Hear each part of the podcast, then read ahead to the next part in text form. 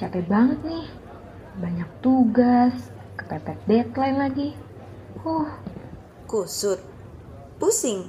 Mending dengerin deh podcast terbaru dari komik. Wih, apa tuh?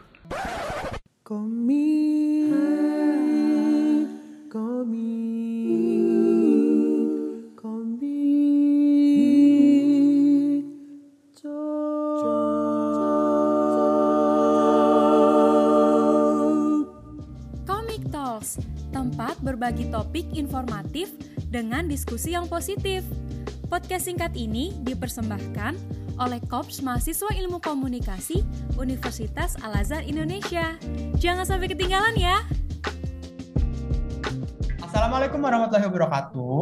Selamat datang di Comic Talks, berbagi topik informatif dengan diskusi positif. After all, communication is the key.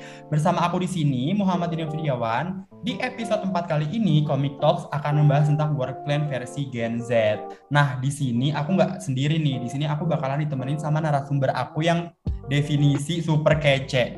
Siapa lagi kalau bukan Kak Juan? Halo Kak Idam, halo Sobat Kitox tadi ya sebutannya? Iya Ya. benar Sobat. Kak Idam, sebelum Kak Idam mulai, semoga uh, teman-teman luar sana yang mendengarkan diskusi kita hari ini itu bisa menjadi sebuah insight nih. Jadi nggak sekedar ngobrol-ngobrol cincai-cincai doang istilahnya, tapi bisa menambah wawasan mereka juga, ya nggak Kak Idam? Bener banget. Semoga diskusi kali ini bermanfaat buat teman-teman Sobat K-Talks. Nah, Ini Kak Idam mau dipanggil Kak atau mau dipanggil Idam aja? Atau dipanggil Firyawan? aku mau dipanggilnya Idam aja. Soalnya Idam kayak biar kerasa feel apa ya, young-nya gitu. Youngster ya? Young generation gitu. Ah, Oke, boleh boleh siap. Gimana Dam kabar? Alhamdulillah baik. Kak Juan sendiri gimana nih kabarnya? Alhamdulillah baik. Tentunya juga saat ini di tengah pandemi tidak menghalangi produktivitas kita sebagai anak muda. Walaupun saat ini ibaratnya kondisi pandemi sekarang sudah mulai feel better lah ya. Sudah mulai banyak vaksinasi, terus juga kondisi-kondisi sudah mulai pulih. Itu juga menjadi semangat kita nih, anak muda, teman-teman semua sobat Kitox agar tetap semangat dan tidak menghalangi produktivitas kalian sebagai siswa kah, mahasiswa atau sebagai teman-teman yang udah masuk ke dunia kerja. Gitu dah. Oke, bener banget. Nah, tadi kan teman-teman Sobat K-Talks udah tahu nih kalau narasumber kita Kak Juan. Nah, aku Hmm. pengen nanya nih Kak Juan, eh, kesibukan selain kuliahnya apa nih? Selain kuliah ya, Mm-mm, di Jadi- hari-hari biasa gitu. Hari-hari biasa sebenarnya kalau mau jujur agak padat ya Hmm. teman-teman semua. Jadi kayak tiap bangun pagi itu pasti udah ada aja tuh chat WhatsApp rame. Eh meeting ini ini ini. Jadi per hari itu pasti ada aja yang didiskusikan dan tentu apa yang dikerjakan gitu. ya. Apalagi kan saat ini I'm currently work at two corporate gitu ya dikerja di dua kantor dan saat ini juga tengah internship di salah satu lembaga pemerintahan. Jadi itu bener-bener waktu tuh bener-bener kepake banget untuk kerja, magang, terus juga kuliah karena saat ini masih kuliah juga dan tentu ngebagi waktu bersama teman, terus juga pasangan dan juga keluarga gitu. Dan itu bener-bener melatih time management banget sobat K-Talks. Jadi bener-bener dilatih nih otak kita di porsi gimana bisa nge-manage kerja di A, kerja di B, magang di C, ketemu ini, ketemu itu. Itu harus di-manage dengan sebaik mungkin. Gitu dam. Padat ya? Wow, dengar cerita dari Kak Juan tadi bener-bener padat banget ya, kayak bisa dibayangkan gitu seberapa padatnya. Nah, ngomong-ngomong soal padat dan banyaknya pekerjaan, gimana sih caranya Kak Juan nih menentukan prioritas atau mengkotak-kotakan prioritas di antara kesibukannya Kak Juan yang sangat padat ini? Oke, jadi eh, cara menentukan prioritas gitu ya. Jadi eh, gini, Sobat Kirtox, ada beberapa hal yang harus diperhatikan juga ya, Dam. ya. Nggak semua hal itu sebenarnya bisa kita kerjakan, karena every single person have their own load gitu ya. Mereka punya kapasitasnya masing-masing, Kirtox. Jadi kalau saya sendiri sering menerapkan itu sebenarnya dapat konsep ya untuk prioritas. Pertama adalah apa yang bisa kita kerjakan saat itu. Kedua adalah prioritas apa yang bisa kita jadwalkan untuk dikerjakan nanti. Yang ketiga adalah pada saat kita memprioritaskan sesuatu nanti bisa dibantu dengan teammates kita atau rekan kita. Dan yang keempat adalah mendelegasikan hal tersebut kepada orang lain, sobat kita Idam. Jadi nggak semuanya bisa kita kerjakan. Bisa kita kerjakan sekarang, bisa kita jadwalkan nanti, bisa kita jadwalkan nanti bersama teman kita atau kita serahkan kepada orang lain. Itulah cara membedakan prioritas. Lantas gimana cara membedakan prioritasnya tergantung dengan eh, apa ya value-nya, komposisinya yang ada di situ. Kayak contoh ya, misalnya di hari Senin jam 8 pagi itu harus kuliah maka itu menjadi prioritas yang harus kita kerjakan sendiri. Dan misalnya setengah sembilan kita dapat kerjaan dari tempat internship kita, oh, bahwa harus dikerjakan at least hari ini juga. Maka itu dijadwalkan, itu bisa. Tetapi kalau misalnya memang ada kerja juga, ada kerjaan dari kantor, saat itu juga masih ada waktu kuliah yang memang nggak bisa dikerjakan pada saat itu juga, maka itu bisa kita kerjakan nanti bersama rekan kita atau kita delegasikan. Kita nggak bisa memaksakan hal tersebut. Maka dari itu kita harus melihat nih skala prioritasnya, yang mana yang important, yang mana yang penting, karena nggak semua bisa dilabat, bisa tipes dap, gitu. Nah, bener banget tuh dari kajuan. Kalau misalnya teman-teman bingung gimana sih caranya menentukan prioritas atau mengkotak-kotakan prioritas, kalau dari tips kajuan tadi kita tuh harus lihat value-nya. Kira-kira ini value yang lebih penting tuh yang mana ya? Nah, dan untuk ngerjain suatu pekerjaan itu jangan apa ya, jangan jangan langsung dibabat habis kayak step by step. Kita juga Ya. harus ngerjain satu-satu. Karena Bener banget. karena di sini kita juga apa ya kajuan harus mementingkan kesehatan kita juga.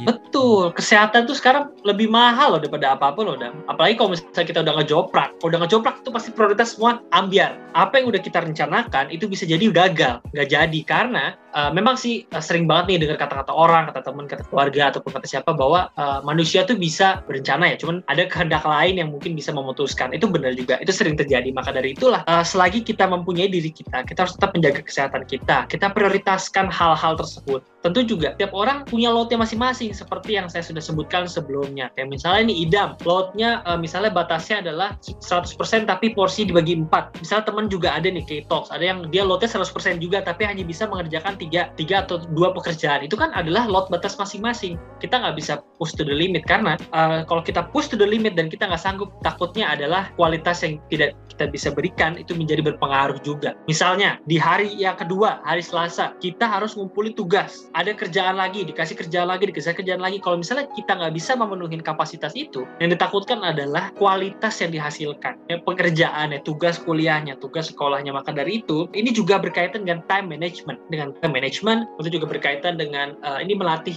diri kita untuk bisa membagi-bagi apa yang memang bisa kita kerjakan sekarang, apa yang bisa kita kerjakan nanti, dan apa yang bisa kita kerjakan di akan datang, ataupun didelegasikan kepada orang gitu. Ini semua terbatas, apalagi semakin hari tentu juga akan ada aktivitas-aktivitas yang kita jalani. Maka dari itu Sobat Kitos, penting juga selain menjaga kesehatan dan mengatur time management yang baik, sehingga apa yang kalian kerjakan itu bisa menjadi maksimal. Gitu, Kito. Wow, bener banget sih. Aku setuju banget sama Kajuan. Kita juga harus tahu ya limit batasan diri kita tuh seperti apa. Kita nggak boleh memaksakan diri kita untuk uh, keperluan-keperluan yang di luar batas limit kita gitu. Bisa jadi nanti malah kitanya yang kenapa-napa gitu. Anyway, teman-teman sobat Keto, karena tadi Kajuan sudah mention tentang time management dan sudah menceritakan tentang kesibukannya Kajuan ya tadi di awal. Aku juga pengen nanya nih ke Kajuan. Kira-kira bentuk time management yang baik menurut Kajuan tuh seperti apa sih? Jadi time management ini kembali kepada individu masing-masing ya. Dan biasanya uh, saya itu menggunakan konsep porsi itu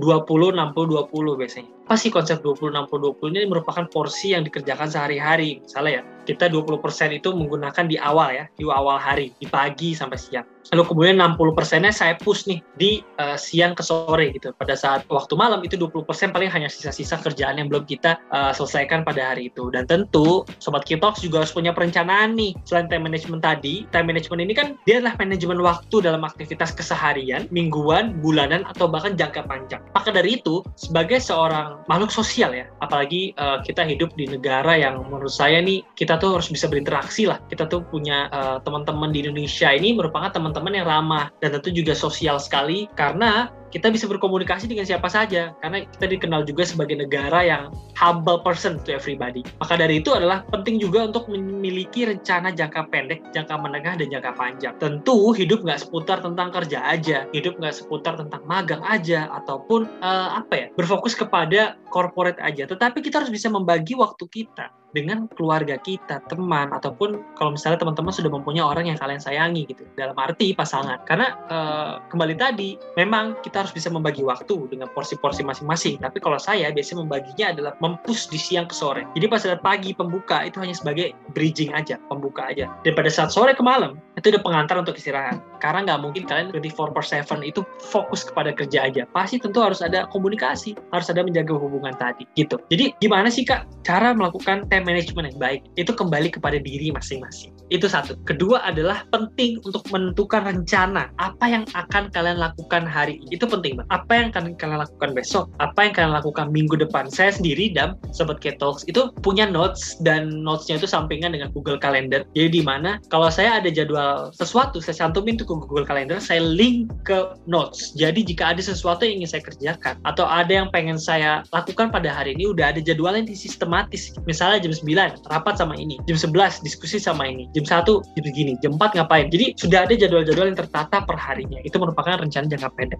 Jangka panjangnya seperti apa? Jangka panjangnya adalah misalnya uh, apa ini yang mau direncanain ke depannya. Kayak contoh saya kan mahasiswa tingkat akhir, sobat ketol semua. Jadi uh, pengen banget tuh lulus skripsi tuh sebelum awal tahun 2022. Maka dari itu dipersiapin nih. Misalnya sidang pertama itu ikut di periode pertama. Terus sidang skripsinya nanti ikut di periode ketiga. Sidang magangnya ikut di periode kedua. Nah di situ ada time management tuh untuk jangka panjang. Terus gimana kak kalau nggak kesampaian? Kalau nggak kesampaian, maka itu harus diatur lagi time managementnya. Karena kalau enggak takutnya jadi buyar. Terus kak kalau misalnya tercapai apa? Harus ada self reward. Kalian harus memberikan reward terhadap diri kalian. Karena kalian push diri juga terlalu capek. Saya berani jamin kalau kalian terlalu banyak kerjaan juga bakal bosen, bakal capek. Yang ada overwork. Sebutannya orang-orang itu kalau udah masuk ke kantor tuh kadang kalau terlalu kerja, terlalu banyak kerja jadinya uh, mereka bosen. Nggak ada yang tahu apa yang dikerjain. Oleh karena itu, jika kita sudah mencapai suatu pencapaian kita pada satu hari atau dalam uh, jangka mingguan, bulan atau tahunan, kita harus ngasih reward kepada diri kita. Nah, Sobat Ketok, setelah mendengarin penjelasan dari kajuan tadi, uh, teman-teman Sobat Ketok jangan lupa ya untuk men, apa ya membuat rencana jangka pendek, sedang, dan juga jangka panjang. Karena kita aja kadang kalau misalnya ngerjain suatu proker, kita buat timetable, kita buat rundown ibaratnya. Nah, rundown dan timetable yang biasa kita buat di proker itu alangkah baiknya kita aplikasikan ke kehidupan kita juga supaya kehidupan kita bisa lebih well structure. Kayak udah ada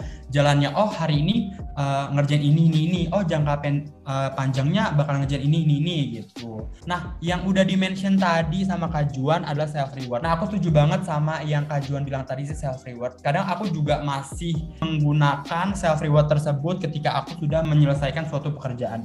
Misalkan ketika aku udah ngerjain soal 5 soal misalkan ya. Ketika aku udah ngerjain soal, aku langsung beli pecel lele. Meskipun itu kayak hal-hal yang kayak apaan sih cuman itu tuh Nah. berpengaruh banget di aku Betul. kayak ada acuan gimana caranya kita uh, ngerjain soal tersebut dengan selesai gitu self reward itu menurut aku sebagai hal positif sih kalau di aku ya sebagai hal positif karena itu tuh bisa macu semangat aku buat mengerjakan suatu hal dan self reward itu biasanya kalau misalnya menurut aku nih Kak Juan ya kayak bisa bikin kita nggak jadi bosen gitu loh Betul. jadi kayak oh gue udah ngerjain ini nih gue bisa dapet ini gitu. tapi jangan banyakkan Hmm. self reward ter kalau misalnya self rewardnya jajan dompetnya bolong ya Nah, itu juga. Jadi sebenarnya ya, Dam ya, self reward itu nggak hanya kita membeli sesuatu, nggak hanya kita harus beli Shopee lah, ikut haul lah, ikut apa enggak. Self reward itu bisa kita mungkin istirahat ya, kamar atau mungkin eh, kita bisa scroll scroll Instagram kalau misalnya kemarin nggak kepegang, atau mungkin kita ngobrol sama keluarga kita, atau kita mungkin yang suka main game main game, yang suka baca buku baca buku, yang suka nonton Netflix nonton Netflix. Jadi nggak harus ngebeli ngebeli barang. Dan dengan self reward atau misalnya kita rehat sejenak aja itu ngebantu banget untuk nge-boost mood. Apalagi kan kadang eh, Gen Z ini kan suka mood-mutan ya kadang ya. Termasuk saya juga kadang kalau ngerjain sesuatu juga mood-mutan nih dam. Talks. Jadi kayak misalnya nih pagi nyampe siang tuh udah nulis kerjaan aja nulis artikel atau apa gitu. Bosen ya aduh ngapain nih gue ya? Tapi gue udah pencapaian gue udah tercapai nih. Nah dari situ tuh biasanya nanti bakal nonton film atau ngelihat eh, Instagram ataupun platform-platform lainnya gitu dah biar kayak talks tahu juga nih ntar mereka mikirnya aduh self reward beli barang nih beli tas ikut Shopee Haul atau sebagainya gitu enggak gitu jadi itu bisa diikuti dengan aktivitas yang menurut kalian itu bisa menjadi reward bagi diri kalian sendiri gitu Bener banget sih, karena kan self reward tiap orang beda ya. Cuman karena emang berhubung aku food is my life and food is Ah. my destiny gitu. of course Jadi yes kayak everything is about food. oke oke siap Nah, teman-teman sobat K-Talks, tadi kan udah ngedengerin nih penjelasan tentang time management yang baik menurut Kak Juan tuh seperti apa. Terus bagaimana caranya kita menentukan prioritas tuh seperti apa. Terus sama bagaimana caranya kita apa ya membuat rencana jangka panjang, pendek dan juga sedang menurut Kak Juan tuh seperti apa. Nah, tadi kan di awal Kak Juan sempat berbagi cerita kan katanya dia tuh katanya dia kerja di lembaga pemerintah, terus kerja di lembaga-lembaga yang lainnya. Nah, kira-kira Kak Juan punya tips gak sih buat teman-teman Sobat Ketox nih, gimana caranya melihat peluang pekerjaan di zaman sekarang ini. Apalagi yang kita tahu nih, zaman sekarang ini tuh susah nggak sih nyari kerja kayak pandemi, otomatis persaingan makin banyak. Sedangkan yang aku pernah baca di berita nih, katanya ada beberapa apa ya perusahaan yang malah mengurangi porsi atau jatah pekerjanya gitu. Nah, Mungkin dari Kak Juan sendiri punya tips nih, kira-kira gimana sih kita melihat peluang pekerjaan di zaman seperti ini? Oke, jadi langsung jawab aja ya, Dam ya. Itu pertanyaannya cakep banget ya apalagi kan saat ini tuh ibaratnya angkatan kerja itu kalau kita lihat ya pemberitaan-pemberitaan itu di media massa itu ada aja yang bilang kalau misalnya kerja tuh sekarang susah terus teman-teman juga sering dapat kabar iya nih susah banget kalau mau kerja gitu. Apalagi kan uh, saat ini kondisi pandemi COVID-19 tuh masih berlangsung ya gimana tuh caranya Juan? Jadi gini Sobat Ketok, Sidam dan teman-teman semua ya kalau misalnya untuk mencari informasi mengenai pekerjaan tuh sebenarnya banyak ya untuk media-medianya. Bisa dari Kaliber, dari LinkedIn ataupun dari website-website pekerjaan. Dan sekarang apalagi di Instagram Instagram itu sobat ketok kalian bisa ketik keyword kayak misalnya info magang atau info locker. Memang sih chance-nya itu agak sedikit berbeda kalau misalnya kita nyari di media-media lain gitu. Nah, jadi, Sobat Ketos, dengan penggunaan media digital sekarang itu bisa dimanfaatkan banget untuk bisa apply di uh, kantor-kantor yang kalian idamkan. Nah, kan saat ini juga saya lagi nge-apply juga nih uh, Ketos di salah satu instansi pemerintahan di Jakarta gitu ya. Dan itu prosesnya juga panjang tuh, nyari info dulu di website, terus konfirmasi di Instagram, terus ngirim email, ngirim portofolio, sampai akhirnya dapat kabar kalau misalnya selamat, Anda mendapatkan 10 juta rupiah. Canda selamat Anda diterima di kantor ini ini ini di divisi ini gitu. Jadi di situ tuh adalah jawaban yang memang ditunggu-tunggu oleh setiap orang dan prosesnya itu pasti ada dan nggak semudah membalikan telapak tangan sobat Ketox. Pasti ada proses-proses yang harus kita lewatin. Terus kajuan bisa keterima gitu gimana gitu misalnya. Uh, Ketox, Idam dan juga teman-teman ya yang mendengarkan uh, diskusi pada siang hari ini bahwa saya nggak kirim email nggak cuma ke tiga corporate atau lima corporate, 50 almost 60 corporate kayaknya. 50 email perusahaan saya email tuh saya email terus nyari info juga nge DM ke perusahaannya buka apa enggak. Jadi itu memang butuhkan effort yang panjang. Dan ini seperti saya bilang rencana jangka menengah dan jangka panjang di mana ini menjadi salah satu cara kita untuk bisa mencapai goals kita gitu. Terus kira-kira kalau misalnya mau gampang cari kerjaan tuh gimana sih kajuan jadi gini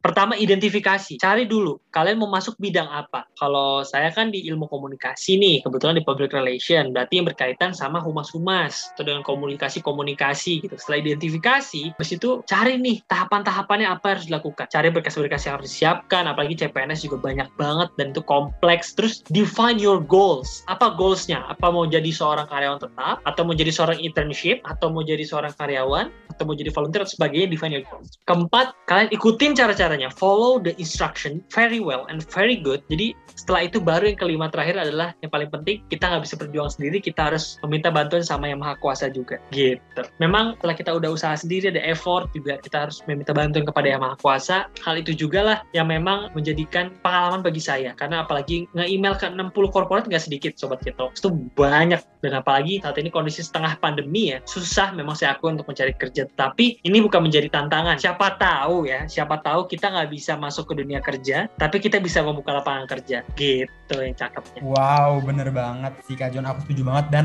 itu bener-bener, apa ya, ah, bener-bener tips yang sangat insightful. Buat teman-teman Sobat Kitox, mungkin bisa diterapin juga kali ya. Yang bingung nih kira-kira gimana sih ah, untuk dapat pekerjaan tuh gimana sih caranya. Dan banyak banget tadi ya yang dimention kayak misalkan dari website-website. Nah kita kan sebagai Gen Z ya, kita tuh harus melek media. Gak cuman kayak IG-IGan doang taunya, Twitter Twitter-Twitteran doang, tapi kita juga harus tengin website-website tadi itu yang udah Kak Juan bilang supaya kita juga bisa tahu nih kira-kira info kerjanya itu seperti apa. Betul, betul banget. Apalagi kan sekarang serba digital banget dan sekarang tuh accessible ya. Sekarang serba digital jadi gampang. Emang Bener, Ida rencananya mau kerja di mana? Kalau aku sih pengen itu kak, pengen kerja di tim kreatif TV karena kayak ngelihatnya tuh seru aja hmm. sih. Pengen nge-briefing nge-briefing artis atau aku yang di briefing juga nggak apa-apa sih. Oh, jadi artisnya. Artis jadi artisnya. Iya. Cocok sih, Idam nih kayaknya tuh bisa jadi jadi kayak MC MC atau jadi tim kreatif atau jadi artis artisnya langsung. Terima kasih ya atas doanya, semoga benar-benar tercapai aku jadi artis gitu ya. Iya kan, gitu. Jadi kayak misalnya jadi salah satu kreatif di acara-acara apa yang lucu-lucu kayak dulu-dulu itu. Nah, tadi kan Kak Jun udah nanya ke aku nih, kira-kira aku pengen kerja apa? Nah, itu kan pasti kan berhubungan dengan passion aku kan. Yes. Uh, mungkin Kak Jun punya tips kali ya uh, buat teman-teman sobat K-Talks. Kira-kira gimana sih cara ngeyakinin diri kita kalau kerjaan yang kita ambil tuh sesuai dengan passion kita gitu. Kerjaan sesuai passion. Deh. Hmm. Sebenarnya sih dari tadi saya udah ngasih banyak tips ya Dam ya. Takutnya bosen ya. Mungkin saya ngasih ini aja kali ya. Quotes dari Bill Gates ya. Kalau misalnya Bill Gates ever said gitu. Do your work with your passion. Jadi kerja itu sesuai passion. Dan kalau misalnya kerja itu lebih enak lagi kalau misalnya dibayar sesuai dengan passion kita. Ada teman saya, teman SMA sekarang itu dia dulu tuh dia suka nge-review-review game, suka main game, baik itu game PC, game online. Sekarang kerjanya apa? Sekarang kerjaannya sebelum game itu rilis, dia yang nge-review. Dan misalnya nih Dam ya, uh, kalau misalnya laki-laki itu suka main bola kali ya, main PES atau main apa, main GTA atau something atau sebagainya, ya, main game-game itu. Nah,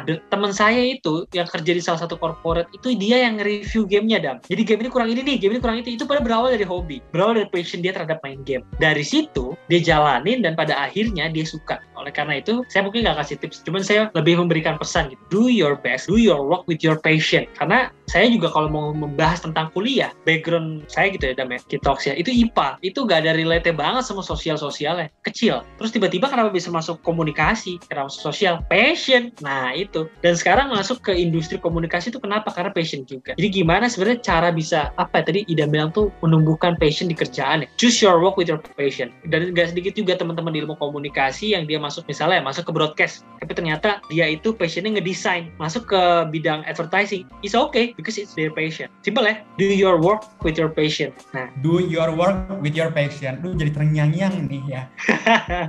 Anyway, anyway kan mungkin dari teman-teman sobat K-Talk sendiri mungkin ada yang kerjanya nggak sesuai passion kali ya. Nah itu bakal mengimbas ke kinerja kita atau kayak bikin kita jadi under pressure. Cuma Ya. di satu sisi aku bingung nih kak, teman-teman aku tuh pada bilang kayak gini, ya udah nggak apa-apa lu kerja, eh, misalnya nggak sesuai sama passion lu, nanti kan lu jadi bisa belajar hal itu.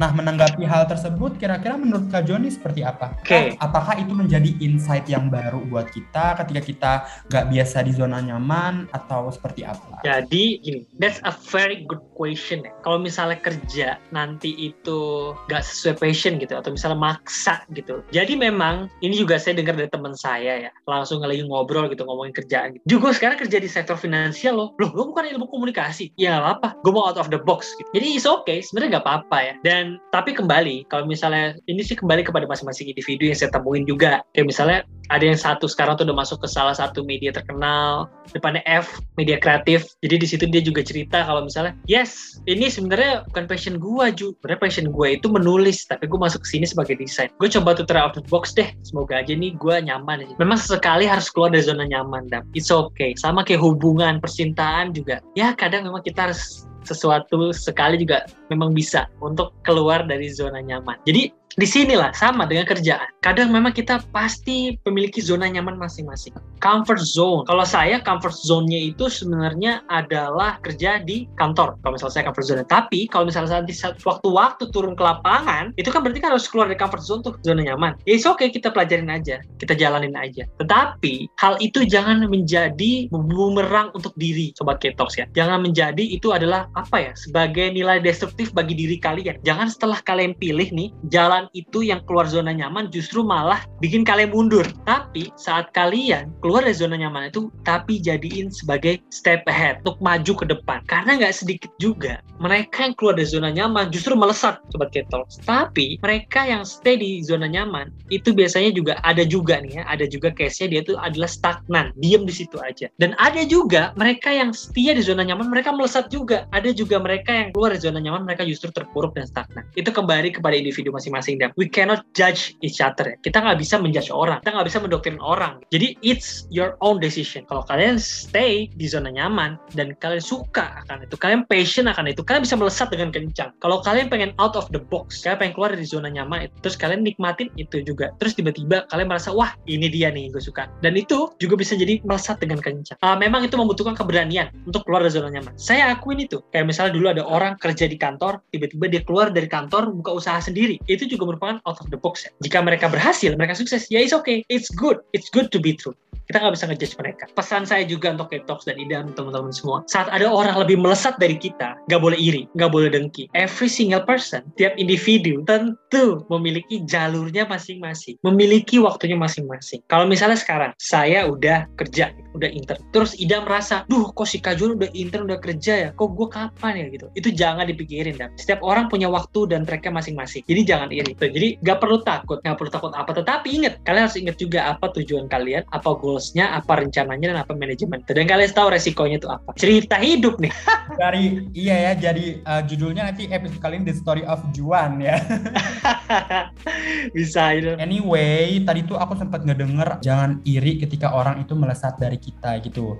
Nah itu bener-bener jadi patokan aku juga sih. Jadi kayak bikin aku improve lagi, improve lagi supaya aku Yeah. bisa mungkin ya mengimbangi mereka atau mungkin lebih dari mereka. Karena pada intinya kita tuh harus nge-improve diri kita gitu. Tujuan kita kuliah kan juga sebagai apa ya bentuk improvement dari diri kita sendiri kan. Kayak banyak banget hal-hal yang bisa kita belajar yang mana nanti outputnya bikin diri kita jadi improve gitu. Nah mengenai improve-improvean ini, nah kira-kira dari kajuan sendiri apa sih yang harus ditingkatin dari masing-masing individu agar si individu ini nih ada apa ya, ada change buat keterima kerja gitu. Ibaratnya ada peluang buat keterima kerja. Hmm, cakep nih pertanyaannya. Jadi pasti ya, pasti kalau misalnya kita mau masuk ke salah satu kantor atau dunia kerja kita harus do our best ya, tunjukkan yang terbaik gitu. Jadi dari situ memang eh, apa sih sebenarnya harus ditingkatin gitu ya. Sebenarnya cuma dua, cuma dua nih. Satu motivasi untuk belajar, yang kedua adalah semangatnya, mau untuk belajar. Dari situ kita pasti ada nilai plusnya tuh ya. Bukan skill, bukan hard skill, bukan soft skill. Itu juga penting sih sebenarnya. Itu dibutuhkan banget untuk masuk perusahaan. Tapi yang the most important thing adalah hal untuk belajar. Baik itu masuk ke comfort zone ataupun uncomfort zone ya. Zona nyaman atau tidak nyaman itu juga menentukan dari apa yang ingin kita pelajari. Jadi memang ada hard skill dan soft skill yang dibutuhkan ya. Misalnya masuk ke kantor A, qualify gini gini gini gini gini. Tapi pasti pada saat kalian masuk ke kantor itu kalian harus bisa menanamkan diri kalian akan mau belajarnya. Kalau nggak mau belajar ya podo wae, stagnan gitu aja. Jadi sebenarnya sih itu aja dan singkat ya. Jadi hard skill soft skill memang dibutuhkan. Tapi yang paling penting adalah rasa ingin belajarnya. Mencari ingin tahuannya harus tinggi. Karena kalau enggak tertinggal. gitu. Karena dan saat ini kan umur saya tuh dua-dua. Jadi di umuran saya ini teman saya itu ada yang udah jadi manajer. Bingung gak sih? Dua-dua udah jadi manajer. Padahal kan itu membutuhkan pengalaman panjang ya karena dia mau belajar. Dia mau belajar dengan cepat. Dia banyak melatih dirinya. Dia sering ikut-ikut pelatihan. Terus juga mereka ikut pembelajaran-pembelajaran di kanal-kanal digital. Terus pengalaman kerjanya oke, melesat dia. Seumuran 22 tahun menjadi seorang manajer itu a experience. Wow, bener banget. Iya dong, aku juga pasti kayak belajar lagi, belajar lagi nih. Benar. Ini salah satunya jadi host belajar untuk Yo, gitu dah. Nah, setelah dari awal kita udah bahas time management, prioritas improving ourselves kan dalam Hmm. menghadapi dunia pekerjaan gitu. Kira-kira Kak Jun punya saran gak sih buat teman-teman sobat K-Talk? Tapi gak cuma sobat K-Talk doang nih, aku juga pengen dapat sarannya dari Kak Juan nih. Karena kan